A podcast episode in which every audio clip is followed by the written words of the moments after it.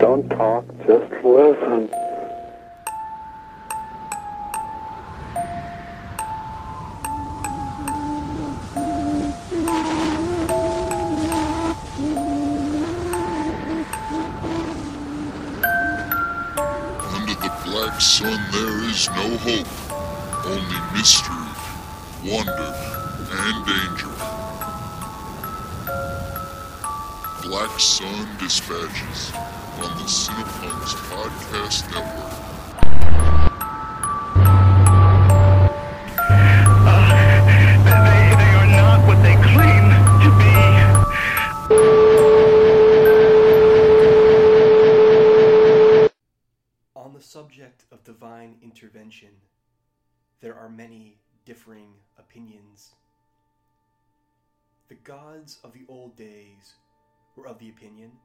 That a regular hand was a well worshipped, mightily feared one. They walked freely among the mortals, spreading miracles and disasters wherever they saw fit. They took lovers, and we do mean took, and sired both the heroes of the age and the monsters in whose blood the tales of those heroes were written. Each new world discovered was sanctified in sacrifice and ritual, and each new people brought along their own gods, and these wars remade the world. Times changed, and gods changed with them. The current policy was one of benign neglect. The mortals were encouraged to find their own solutions and to maybe, perhaps, find their own causality within this chaos. There were still miracles and still disasters, but what they meant was up to whosoever took the time to look. The gods of the city being the Black Sun were new gods and did not yet know what their own policy should be. They met at midnight in the sands of the desert that surrounded the city, sands so black it would seem to any observer, of which there were none, that the new gods tread upon the very night itself. Streams of it fell and tumbled at their step. The gods did not technically need to walk anywhere, but there was pleasure in the motion. In the case of Mr. Oakes, it was largely a matter of habit. He'd believed in human for a long time before discovering he was something else entirely, something made of equal parts faith and despair, and animated by something akin to magic. Even now, even aware as he was of the unreality from which he had sprung, his beard still felt like hair, and his flesh still felt substantial. There was still a thrill whenever he broke from the bindings of mortal form, like slipping through walls, or leaving the ground, or breaking apart into abstract thought and being everywhere, nowhere, all at once. When Mr. Oakes arrived at the appointed place, the hawk was waiting. With the whisper of the wind, a previously empty space was occupied by the witch woman and her dark counterpart, bound to her by a silver chain. A moment more, and the wind blew even stronger, strong enough to seem a physical presence. And, yes, a shape was emerging from the motion, darkening and deepening until a cloak, crimson as fresh spilled blood, stood open in the air. The wraith clawed its way free of its own cowl. The wraith eyed the group, its hunger plain. Death gods are always hungry, and this one had been a long time between meals. In the early days of the city, the wraith had busied itself setting many a trap, a spider with webs laced around every corner. But the population had thinned, and those remaining had learned caution. Death gods will feed on just about anything, even other gods. We are absent too, the wraith croaked. The one is lost in shadow and still does not know their nature, the witch woman said. And the other comes now, said the other woman. His footsteps announced him long before he appeared. Old King Croc did not care for the desert, for dryness and sand. His displeasure could be heard in every booming stomp upon the ground, sand grains trembling at his nearing. But at last he took his place among the circle. Mr. Oakes cleared his throat, a habit he would never fully break. We all know why we are here, he began. We all know what's coming next. The wraith licked its lips. Death! He moaned. So much death!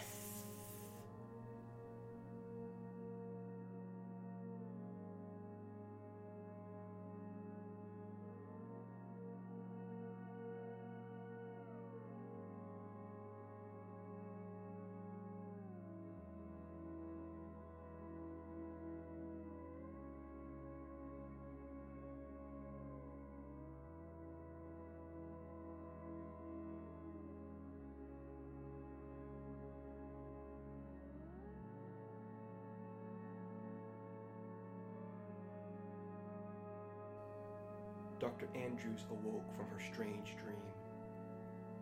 It was funny, she thought, that after so many years beneath the black sun, anything could still qualify as strange to her.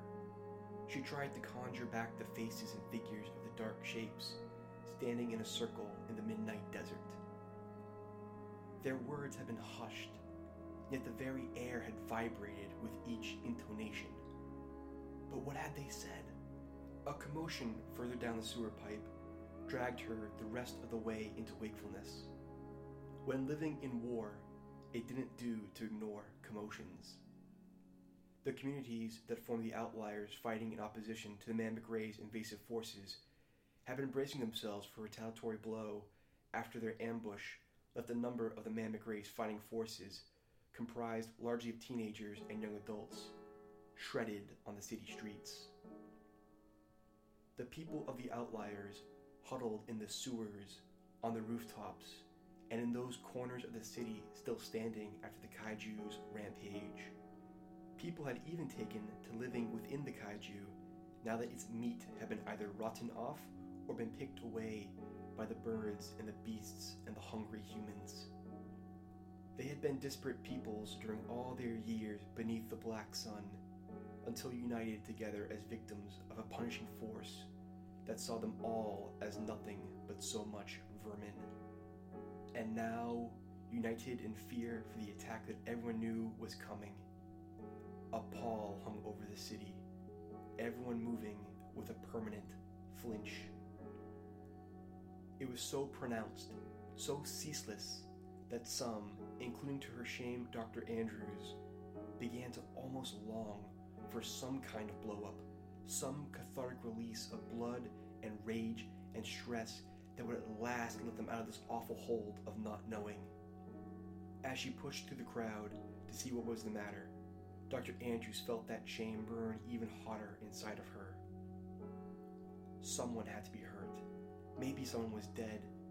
In her mind, she began to run down the faces of all those she knew and loved, remembering last things said, parting gestures that now would be made permanent and irreplaceable. She felt grateful for every body she bounced off of, every familiar visage that was someone who was still there, still whole and breathing and scared and worried and alive. Nothing you can do, Doc, she heard someone call. Nothing for you to do. Dr. Andrews pushed on anyway. She wasn't meant for this, but she would do it all the same. Following the crowd brought her to the chamber that served as an unofficial school and play area for the children. She found herself next to Everett McHugh, the stocky bald guy who entertained the children and who had thus been pressed into serving as teacher and daycare attendant. He was watching a scrum of parents, children pressed close to their legs, arguing with the men and women posted on guard duty, arguing with Cassandra and the other members of the unofficial council, arguing with each other, arguing for the sheer pleasure of their own voices raised. Two parents not arguing, without a child pressed to their legs. Dr. Andrews recognized as being Carver and Liz. Their daughter, Annika, had been a patient of hers back when she'd been a doctor with the hospital. Their daughter, Annika, was nowhere. To be seen. Dr. Andrews felt her stomach condense into a stone and begin to sink. What happened? She asked Everett McHugh. That little girl Annika is gone, he replied. Gone as in. The ellipsis spelled out what Dr. Andrews could not bring herself to speak. No, I mean she's gone, gone, Everett McHugh said. No one came in or out of this chamber all last night. There's guards posted to keep people out and wards paying to keep out all the other things you have to worry about in this fucking city. Nobody saw anything, nobody heard anything. She's just. The ellipsis spelled out what Everett McHugh could not bring himself to repeat. The stone sank even deeper. You could fight back against an oppressive force. You could rally against a monster. But how are you supposed to defeat an absence? There could be no catharsis. There could be no raging grief or rampaging fury. There was only the shape of the girl who should be there but was not. Only the absence. Of all the terrible moments she had lived through, of all the terrible things she had seen, Dr. Andrews thought that this might just be the worst thing that could possibly happen.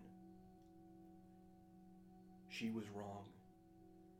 Because even worse was the next day, when two girls, Vicky and Maisie, disappeared from the same chamber in the same manner.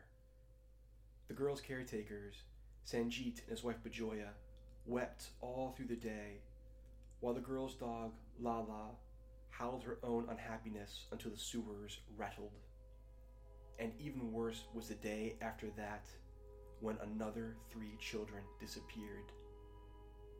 And four the day after that. Word went out to the other outlier communities, and word came back that the same plague was befalling families all over the city. Nobody saw anything. Nobody heard anything.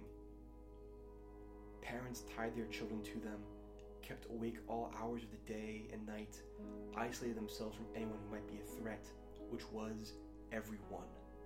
But there was nothing for it, nothing to be done, nothing left.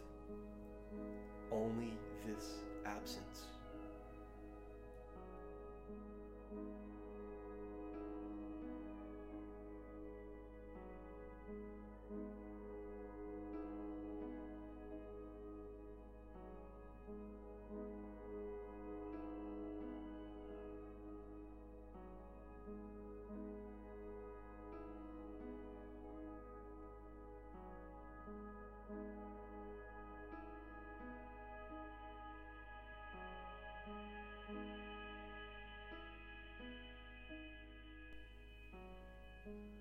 And so it went on.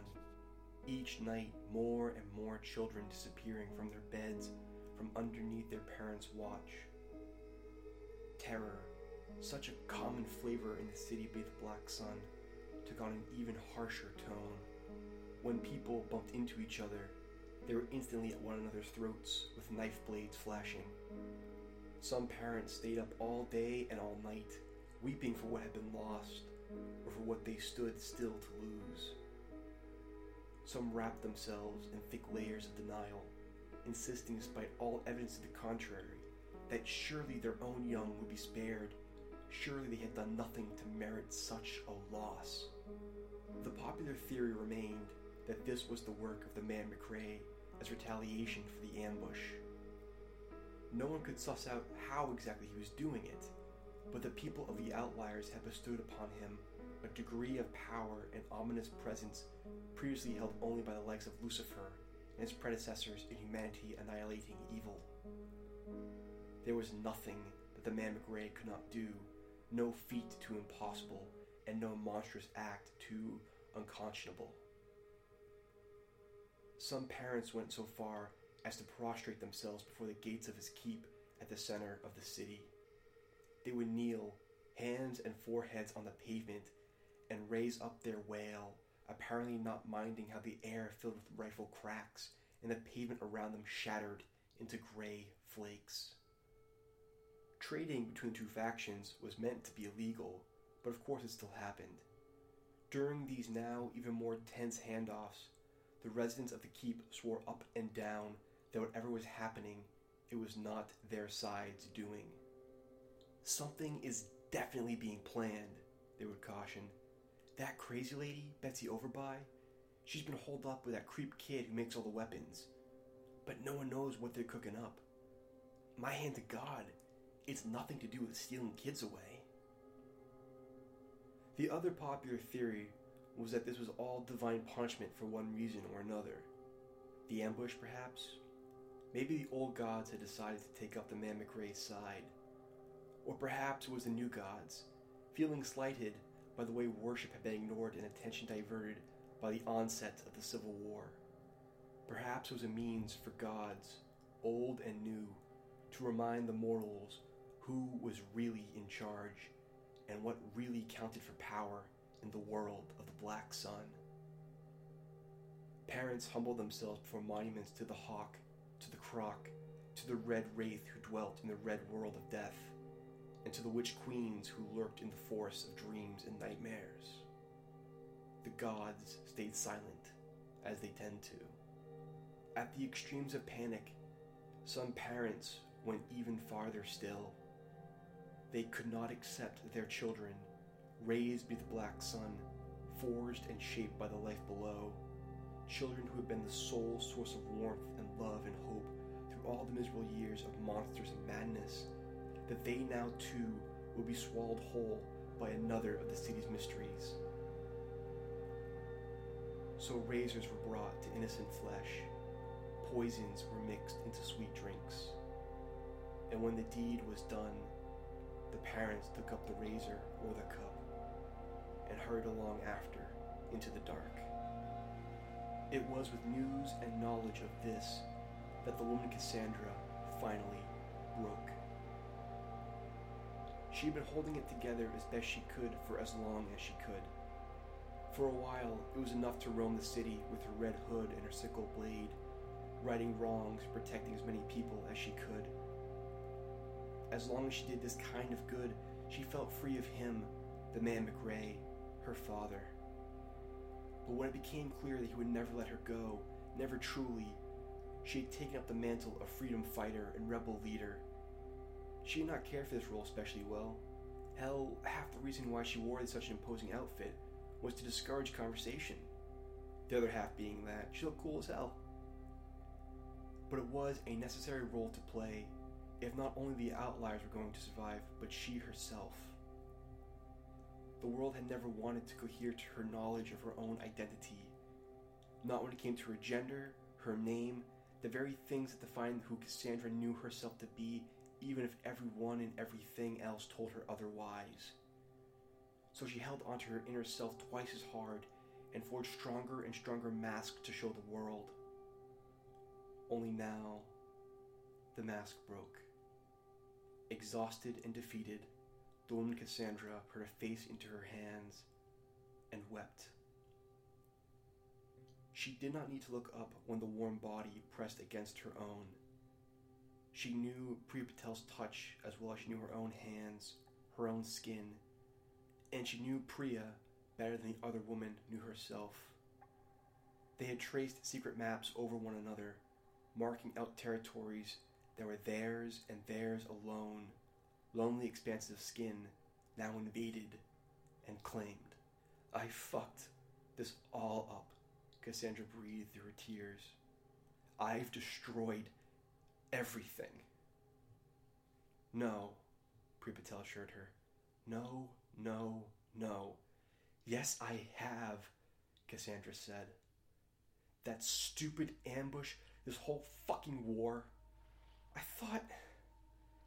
I thought I knew that there would be costs. But I thought we had to pay it in order for all of us to be safe. But these children. These are children.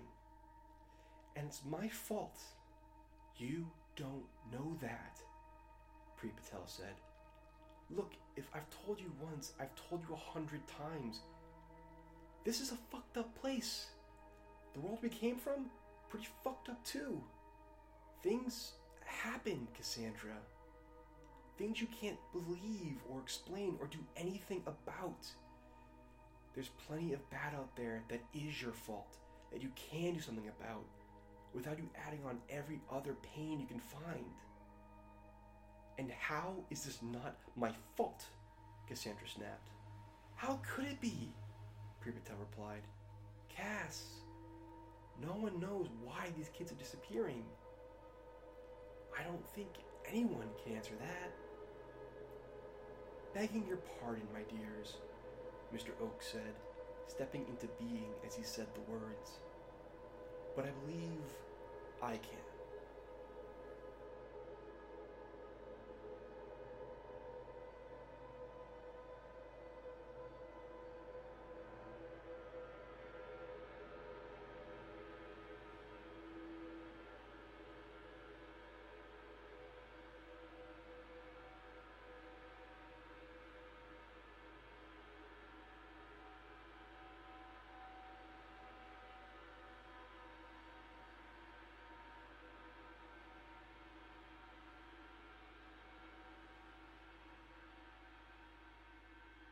Priya and Cassandra stared at him, then at each other, then back to the red bearded man with his hands shyly in his pockets.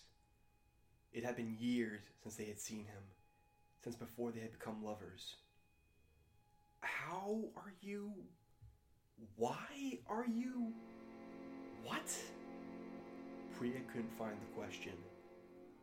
Cassandra could. Where the fuck have you been and what are you doing here? Mr. Oakes chuckled. I have missed you both a great deal, he said. In answer to your first question, um, you could say that I've been on a journey of self discovery slash engaging in a long term research project into the nature of the divinity within the world of the Black Sun. Cassandra frowned. You've been studying gods? Priya Patel gaped. You are a god. Emphasis on the lowercase g, Mr. Oakes replied. In form, I am closest to what you might call a ghost, but I'm the ghost of a man who never existed. My my poor friend Mr. Mayhew imagined me into being. And when he came to this land, that belief took root, and I became well, I became. Mr. Mayhew, Cassandra said, weighing the name. God, there's been so much going on. I haven't even thought of him for the longest time. The last we saw him, he was going back into the dark dimension to try and rescue Terry and that security guy. What was it? Mustafa? What happened to him? He died, Mr. Oakes said, harsher than he'd intended. The room around him soured. At their expressions of shock and worry, he softened. He died pulling those two out. I was able to reach into the dark enough to learn that, but now he's lost that realm, and we cannot reach either Mustafa or Terry. We would have to be let in by the creatures that hold dominion there, and they are not the inviting kind. I'm afraid both young Master Terry and that good man may very well be dead by now, too. If possible, Cassandra somehow felt even worse. Mr. Mayhew, Mustafa, Terry, all gone because they had played roles in rescuing her from her father. God, would this never fucking end? Why are you here? She said. It could have been an angry question, but she was too exhausted for anger anymore. Are you just looking to show off the new godly powers or what? Mr. Oakes grappled with the insides of his pockets. I have come here, he began slowly, to explain about the children as best I can. About Cassandra began to repeat, only for Priya to burst in. It's been you! she cried. You and the others, the gods that been making up all this time, you've been stealing the kids. Mr. Oakes hung his head. Yes. Cassandra's numbness gave way to nausea. She tried to ask why, but she didn't have the oxygen. Instead, she sank to a seat. Priya planted a hand on her shoulder, as if trying to kindle back the warrior woman's spirit by passing on her own fury. Why? Priya demanded. Did we offend you in some way? It's nothing like that, Mr. Oakes protested. Then what is it? It's kindness. The women gaped. What does that mean? Priya Patel asked. What the fuck does that mean?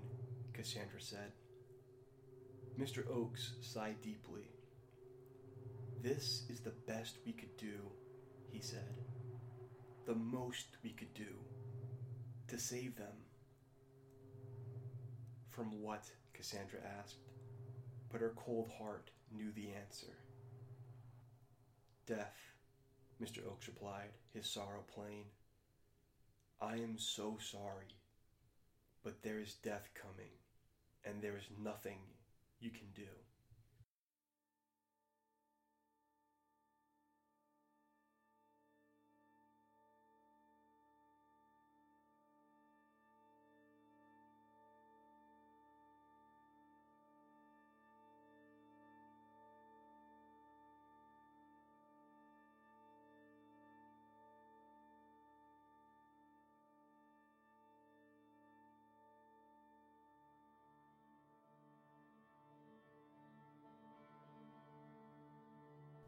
So much death, the Wraith had said, in the midnight desert during the deepest part of the night.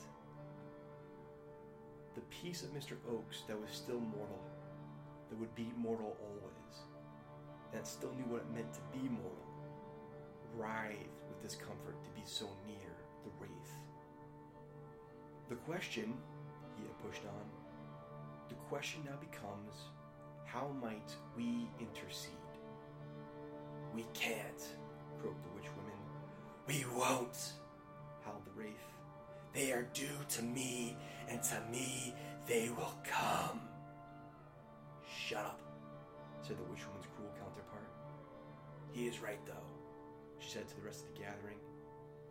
These miserable wretches are bought and paid for, only not to him Dark One whose eye is the Black Sun. He who captured the city and brought it to this world. He who sits above us all and plays a game far beyond our ken to play. While the used tampon here licks up his scraps, the counterpart jabbed her chin in the direction of the wraith. It hissed at her with dry and cracking lips but said nothing more. The witch woman went on. All things have moved by the Dark One's plan. Perhaps there was a time when the humans possessed the numbers and strength that could have overthrown him had they unified, but those days are past. They are scattered and far too busy destroying each other to pay attention to what is going on behind their world. If he has decided it is time to reap his harvest, then that is what shall be. But aren't we standing here proof that there is power beyond what he might will? Mr. Oakes demanded. Or do you think this great dark god of yours is happy to have the likes of us running around and gumming up the works? We've saved people. All of us. This one, here he pointed to the wraith, create what might be the city's best weapon. We've broken the rules and written our own. Why can't we do that again? Because back then, we were merely dueling in the margins, the witch woman said. This is Endgame. This is the sort of fate that centuries are spent crafting. It gives me no pleasure to tell you these things, boy, for I am as fond of the mortals as you, and I've been among them longer, so it counts for more. Not that anyone is counting, but if they were, I'd be winning. It fills me with sorrow to know that this story must now come to a bitter end, but that sorrow cannot rewrite the knowledge. This is what is. This is what must be. They stood in silence then, each one of them counting the souls of all who had come before and all who would be lost, all that had been suffered and survived, all now damned to be washed away on the lonesome desert winds, as if it had never happened, as if it had never mattered. I do not accept what is, Mr. Oakes said. I do not accept what must be. The witch woman's cruel sister laughed. How very human of you. There was a sound like gathering thunder, though the sky was still clear. Belatedly, they realized it was the king gathering himself up to speak. Might yet be something, old King Croc rasped. Could make them ours, not his. Make them? Mr. Oakes began, but then he understood. A few years into life beneath the black sun, the sewer tribe formed beneath the streets. They told the story of old King Croc and gave him life and shape. Ever since, their own lives and shapes began to twist to better reflect their master. Their skin took on a greenish cast, their eyes swelled and paled, fingertips began to end in claws. And there were other stories, stories of those that had gone even farther, the abandoned and terrorized children the old King Croc had adopted as his own and remade into creatures not quite animal, but certainly not human. I have room for many more, he hissed. The witch woman was stroking her chin. The forests of the mind in which we dwell are quite large, she said, wondering aloud. Lots of room for creatures to run and roam. They would need to be creatures, though. In the sand, the hawk was bobbing up and down. The hawk had always been a symbol of hope, of guardianship. He would be all too happy to accept children. Because that is what we are discussing, Mr. Oakes realized.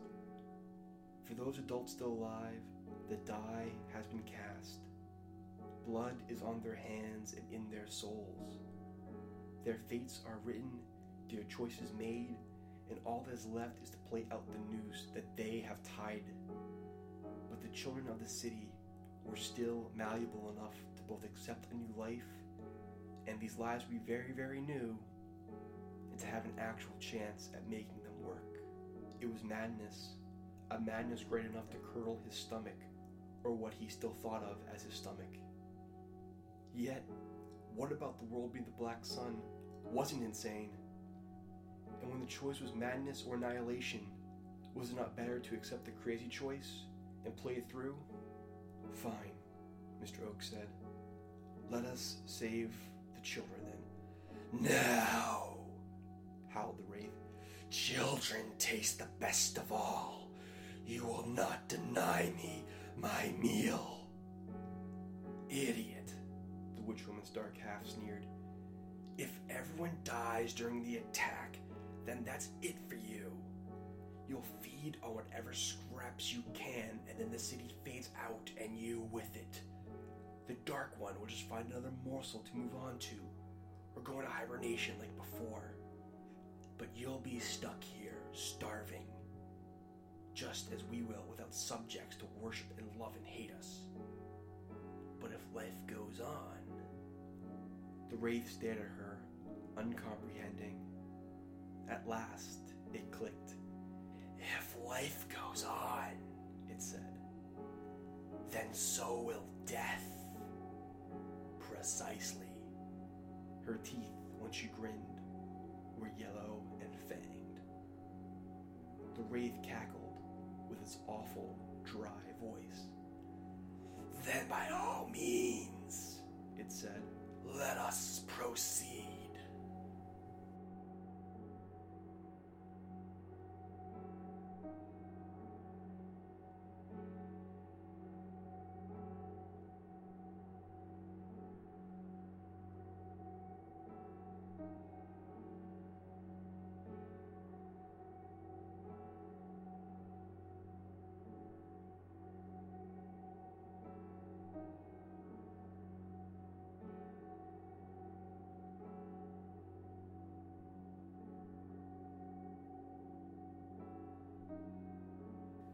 By the time Mr. Oakes finished his telling, both Priya and Cassandra sat slumped. It took a while after he finished speaking for them to catch up to the fact that he had done so. You.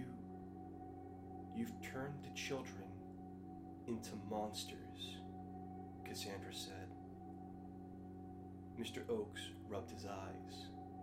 They are not monsters. They're not monsters, not humans, not animals, not gods. They're a kind of combination. So Croc has all his little gators, Priya said. And the hawk has all his hatchlings. Cassandra picked up the string. And the witch and her sister have them running through the forest as who the fuck knows what. I wish to stress, Mr. Oakes cut in, that their minds and personalities have not been affected in any way. Every child is still very much him and her self. Put into the body of a fucking monster, they are not. Once more, the room shuddered around Mr. Oakes's wrath, and once more, he balled it back down. The choice was between annihilation or change, and we have elected for change. There's no choice in this. There's no choice in this, Cassandra argued. You're treating us like pieces in your fucking game. Mr. Oakes shook his head. There was a choice, young lady. Many choices, in fact. You just didn't realize the import as you were making them. We, and I include myself in this, we chose fear over fellowship. We chose division over community. We let these tiny fractures grow and grow until now the city is built on top of fault lines that are finally beginning to cave. We paid into this debt, each of us, every day. And now, at last, it is due. And the gods cannot change that, no matter what we wish.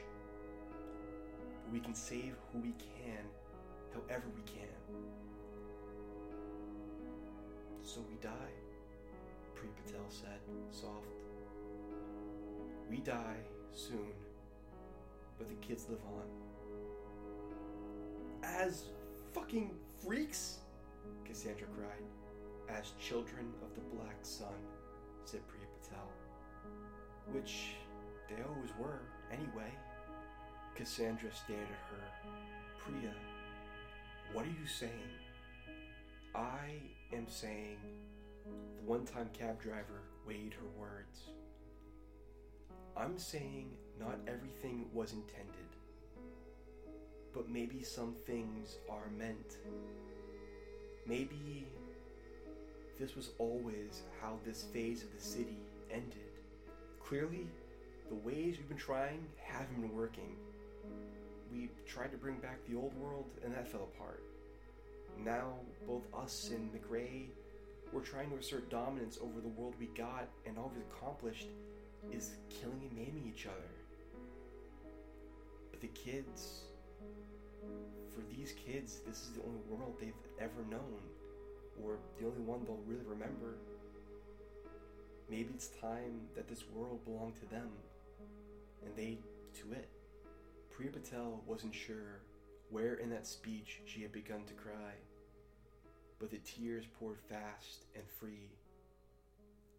They fell from Cassandra's face as well. So, where does that leave us? she said. Priya embraced her. In the dark, she said, alone together, where we've always been. Mr. Oakes hung his head. The tears felt real against his beard. I'm sorry, he said. I'm so sorry. I wish there was more that we could do. There isn't. All I can say is is enjoy this time that you have left. Maybe you'll survive. I don't mean to give you false hope, but you've all surprised us so many times before. He tried to smile, but it felt false and cruel. I'm sorry, he said again. I don't know what else to say. You don't have to say anything, Cassandra replied. She wiped her face, and when she met his gaze, her eyes sparkled with the old, defiant light. Gods have done their part. Now all that's left is the dying, and that belongs to us. Look after the little ones, and I guess we'll see you. Not trusting himself to say anything more, Mr. Oakes turned and walked back into the immaterial. And it was there he sensed a pang from across dimensions, a pang that signify that the boy Terry had breached some kind of dimensional wall. Mr. Oakes will fly to that dark land where the boy wrestles with gods and demons, where souls are bartered and fates are flayed. But that is the stuff of gods, etc., and we will not bother with it yet. For now, there's only Cassandra and Priya, alone together. There is nothing left to them but the dying, but that is a different story yet. For now they live and love. For now they curl against one another and draw courage from the knowledge that the other fears as well. It is not enough to stop what is coming, to halt what is being prepared the McRae's keep. But if they cannot stop it, at least they can face it. Face it, not unafraid, that would be a lie, but face it all the same. It's not much, but it's what mortals have. Gods get to decide when they dip in and out of life, but humans don't have much say. They live until they don't and must face each thing as it comes. So they will face this because they have to. Because there's finally and absolutely no way out. Because they have each other. And sometimes, only sometimes, all you need to face the dark is someone to hold your hand and sharing it with you.